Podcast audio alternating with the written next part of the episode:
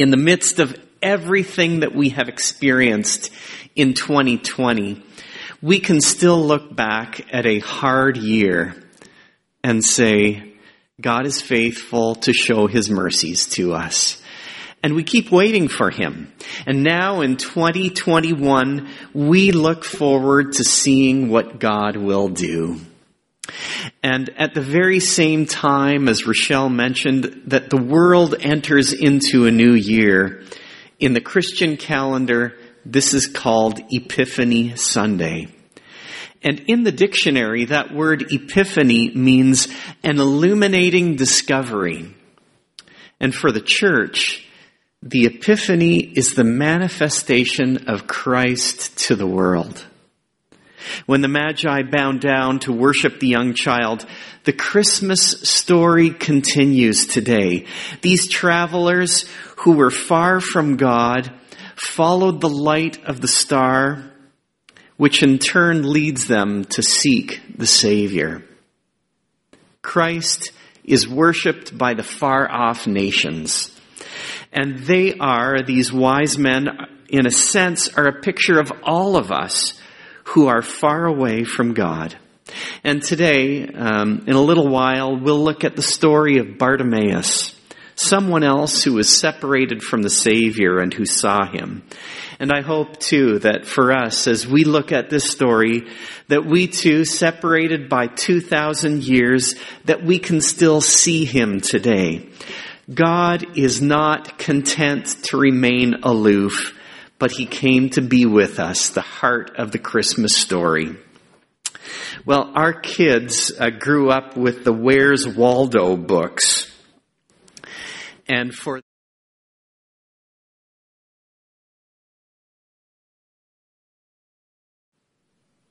It takes a while to find Waldo.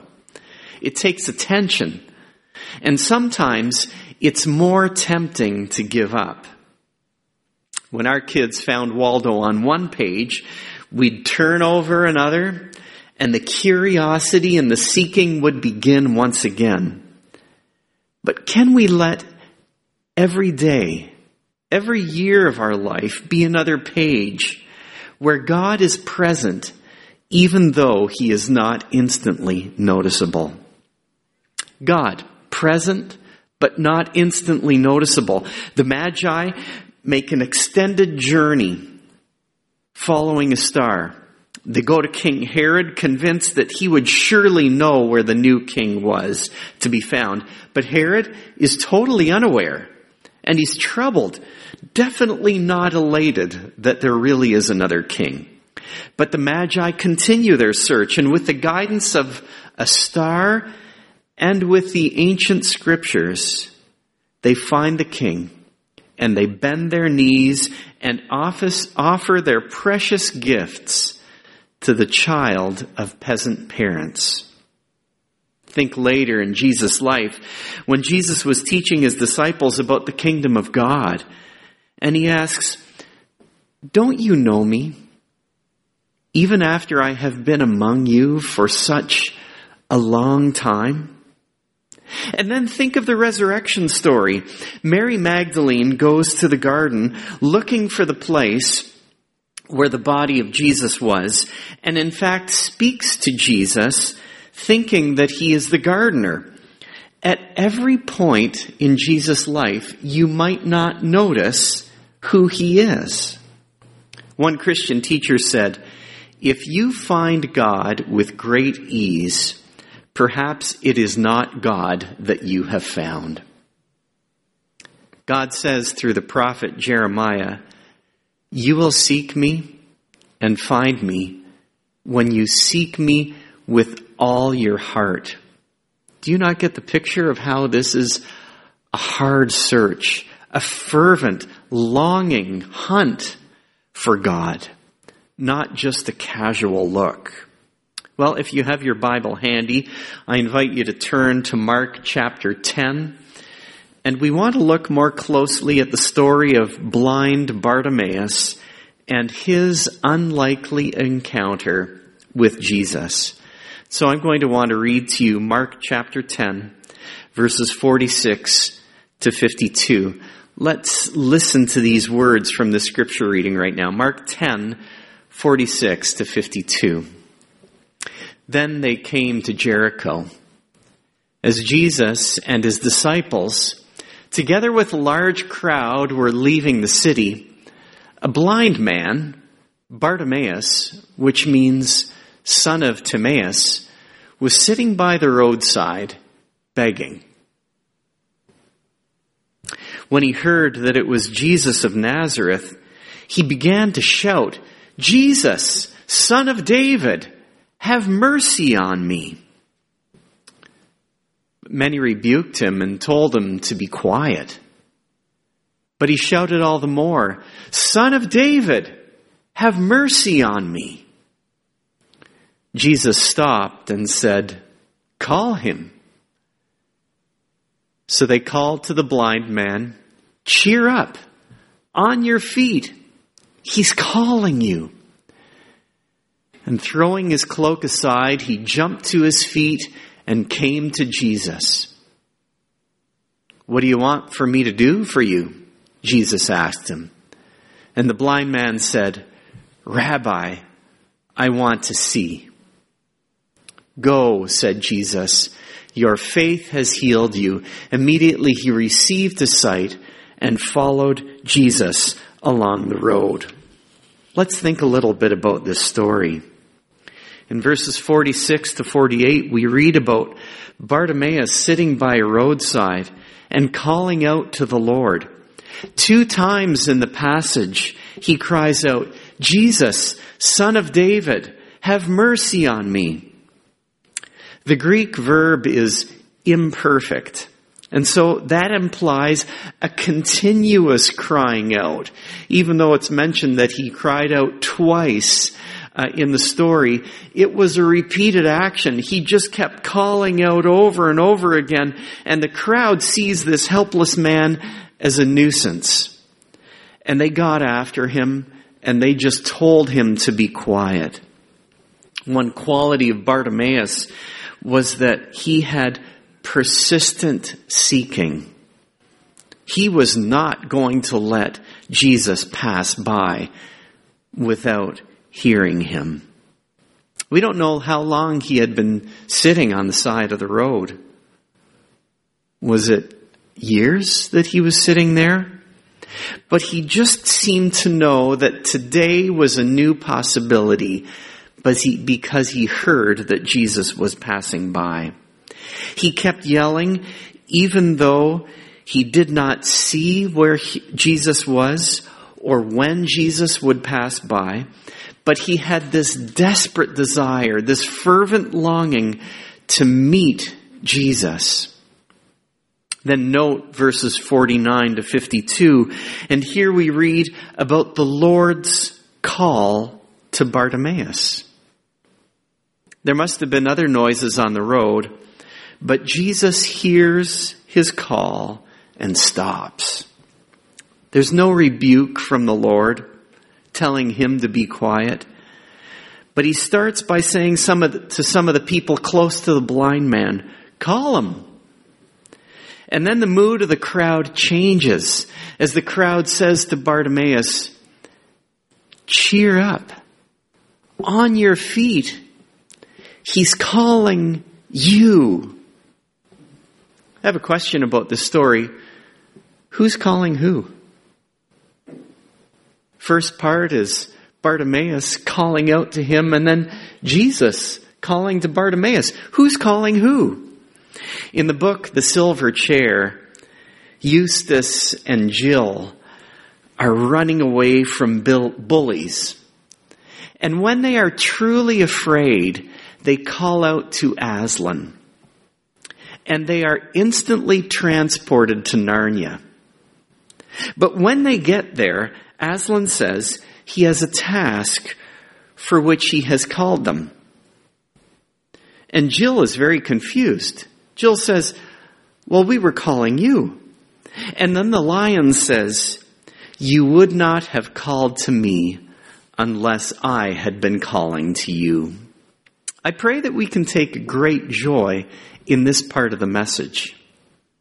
In all of our sin, in all of our confusion, in all of your wandering away from God and my wandering, God is still calling us in His love. God is calling you. The story of the Bible isn't primarily about our desire for God, but it's God's desire for us. We love because He first loved us. The Bible, in the Bible story, the Lord does not just call the twelve disciples, but He calls Bartimaeus with his limitations, his blindness, not even being able to see him. And he is calling you. Notice verse 50. Throwing his cloak aside, he jumped to his feet, Bartimaeus did, and came to Jesus.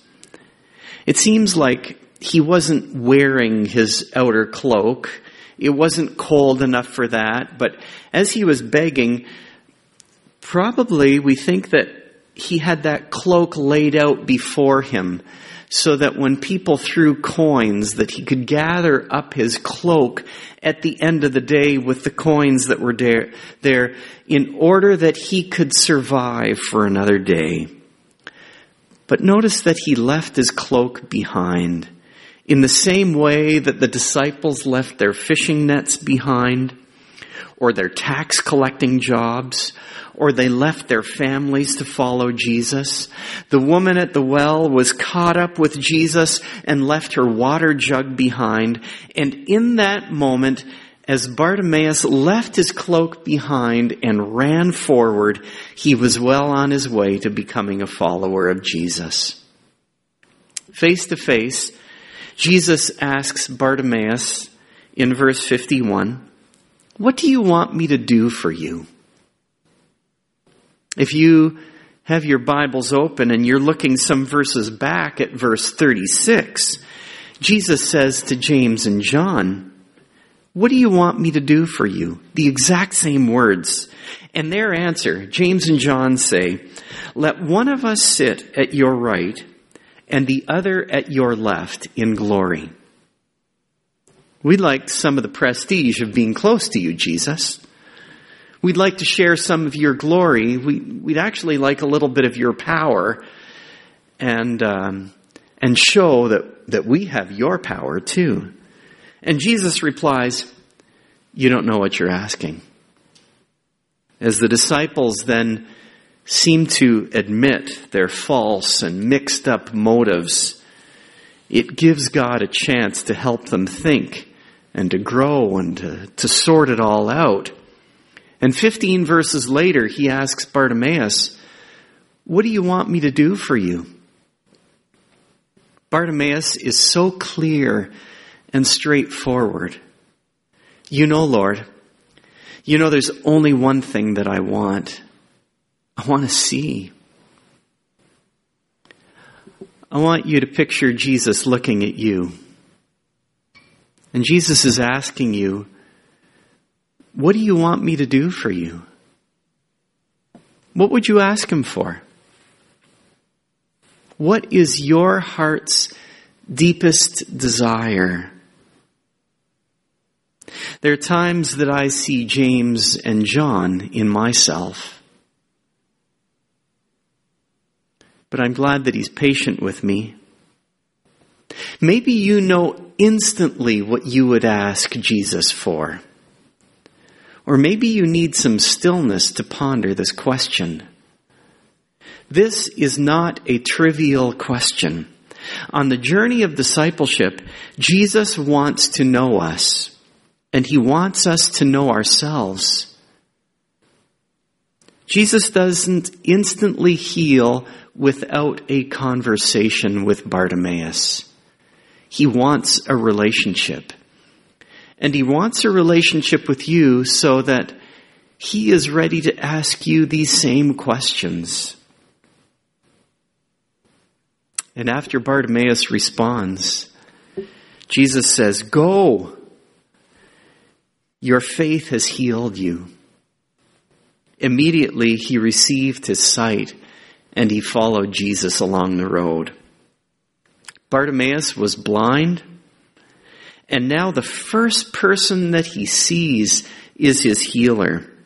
This blind man is healed both physically and spiritually. And here is the epiphany. Christ is manifested to the nations. Christ is manifested to Bartimaeus. Notice that in verse 46, Bartimaeus is sitting by the roadside begging. And in verse 52, he is following Jesus along the road. Notice this very significant shift from being a bystander to being a participant. He became Jesus' disciple, and of course, this is a story of discipleship. An idea that I am continually drawn back to. How do I grow as a disciple? And how do I make disciples? This is a story of seeing and following. And my sermon title is based on verse 52. He received his sight and he followed Jesus along the road. Seeing and following. In 2021, do you want to be seeing and still following? How can we be disciples who are both seeing and following? And I want to talk with you about three applications of this story, this scripture reading that we've looked at. The first one is this. Here's the first application for seeing and following is I want to encourage you in 2021 to gaze upon his beauty. If God were to ask King David, what do you want me to do for you? I think he would have answered with Psalm 27, verse 4. One thing I ask from the Lord. Laser focus. This only do I seek, that I may dwell in the house of the Lord all the days of my life, to gaze upon the beauty of the Lord and to seek him in his temple. Where are you gazing? Where are you gazing in 2021? It's more like this description in Psalm 27 is, is not just a casual look, but it's like a lover's gaze. What do you want to see? The question is never, will I be a disciple? But whose disciple will I be? It takes effort to develop spiritual practices in our lives so that we might see God. But in the Christian life, we will discover that spending time in prayer and stillness, spending time in scripture are ways of seeing God and gazing on His beauty. Now, some of us are morning people. Some of us can't wait to get up in the morning. Some of us are night people. We just don't want to go to bed and we don't want to turn the light out and we want to keep reading longer. Some of us meet more with God in nature. Others of us really connect with God through a fervent and deep study. Others of us meet with God through listening to music and hearing God's voice as we, as we sing or hum a tune some of us pray while kneeling, some of us while sitting, and some of us pray while going for a long walk. Some of us thrive on group learning, and others of us come alive with God in the quietness of our own rooms. Some of us have young children and can hardly find a quiet moment. Some of us are living alone and almost feel like we have too much quiet. But for this upcoming season, 2021, with your unique personality, with your own schedule, where will you find your moments to see and to gaze upon the beauty of the Lord in 2021? Do you want to see Him? Let me say this.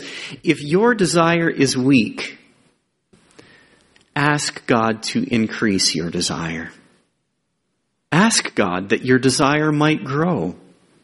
There's a rabbi who taught that experiences of God can never be planned or achieved. They are spontaneous moments of grace, almost accidental. Then his student asked, Rabbi, if God realization is accidental, why do we work so hard doing all these practices? And the rabbi replied, to be as accident prone as possible. Will you gaze on his beauty? I think that's what Bartimaeus did when he first saw the Lord. But the second application is this, and it may sound so simple, but let me say it. Love one another. I want to reflect with you on uh, 1 John 4, because again, we're thinking about this whole idea of seeing and following.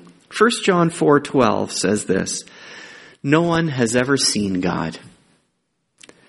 But if we love one another, God lives in us, and his love is made complete in us." In the Old Testament, we read that Moses saw the Lord and talked with him face to face. Or Isaiah saw the Lord seated in the temple.